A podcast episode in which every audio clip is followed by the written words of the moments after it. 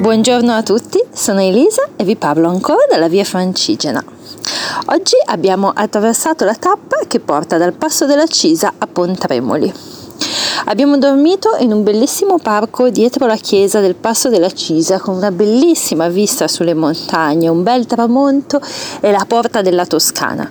È una grande porta di legno che annuncia che stiamo entrando nella regione della Toscana dall'Emilia-Romagna.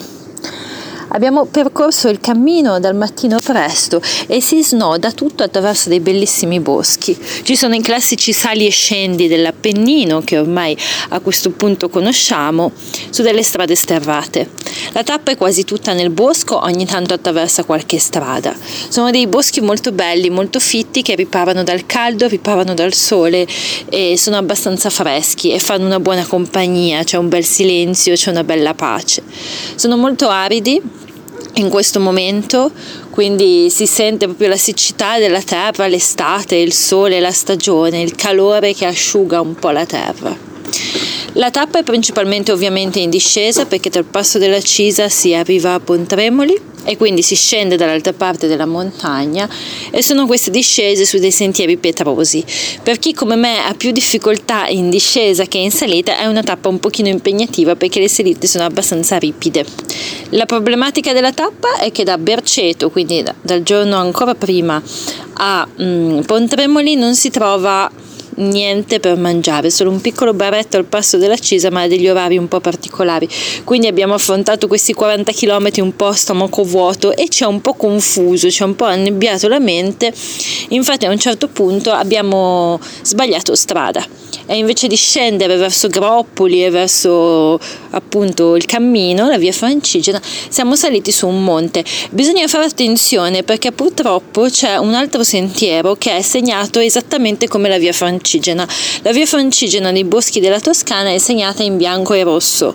C'è questo altro percorso di escursionismo che è segnato in bianco e rosso, quindi noi nel bosco abbiamo visto questi segnali bianchi e rossi e abbiamo cominciato a seguirli, però a un certo punto, un po' annebbiati appunto dalla fame e dalla sete, a un certo punto ci siamo accorti che mh, non c'entrava molto, stavamo andando in una direzione diversa, continuavamo a salire e infatti stavamo sal- salendo su un monte e siamo dovuti tornare indietro, e questo ci ha portato via un bel po' di tempo.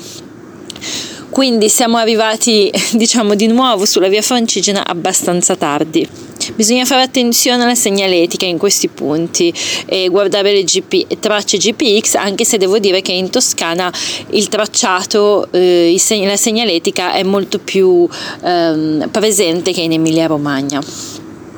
Quindi abbiamo, siamo scesi ancora un po' e abbiamo dovuto prendere, abbiamo preso un passaggio per gli ultimi quattro chilometri perché era davvero molto tardi. Siamo arrivati a Pontremoli, quindi verso l'ora di cena. Abbiamo cercato un posto per accamparci perché, come sapete, chi, chi mi ascolta da qualche giorno, stiamo facendo questo viaggio praticamente soltanto in tenda, un po' per scelta, un po' per risparmiare soldi e un po' perché tutti, quasi tutti gli ostelli per pellegrini sono chiusi per via del Covid. Covid e le strutture sono molto piene piene piene di, di gente, ovviamente, anche perché sono le prime due settimane di agosto.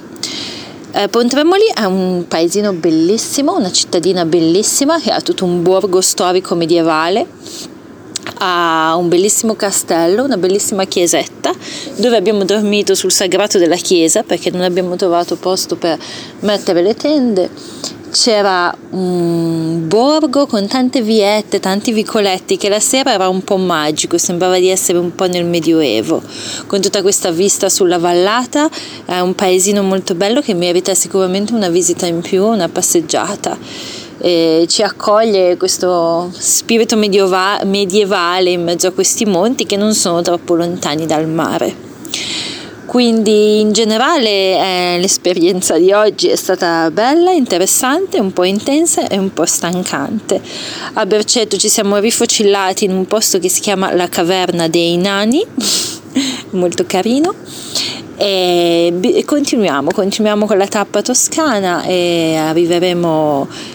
La prossima tappa arriveremo, dove arriveremo non lo sappiamo, dovremmo arrivare ad Aulla ma è un po' troppo lontano, quindi ci fermeremo prima. E con questo racconto vi auguro un buon viaggio, un buon cammino e una buona giornata. Buon vento a tutti!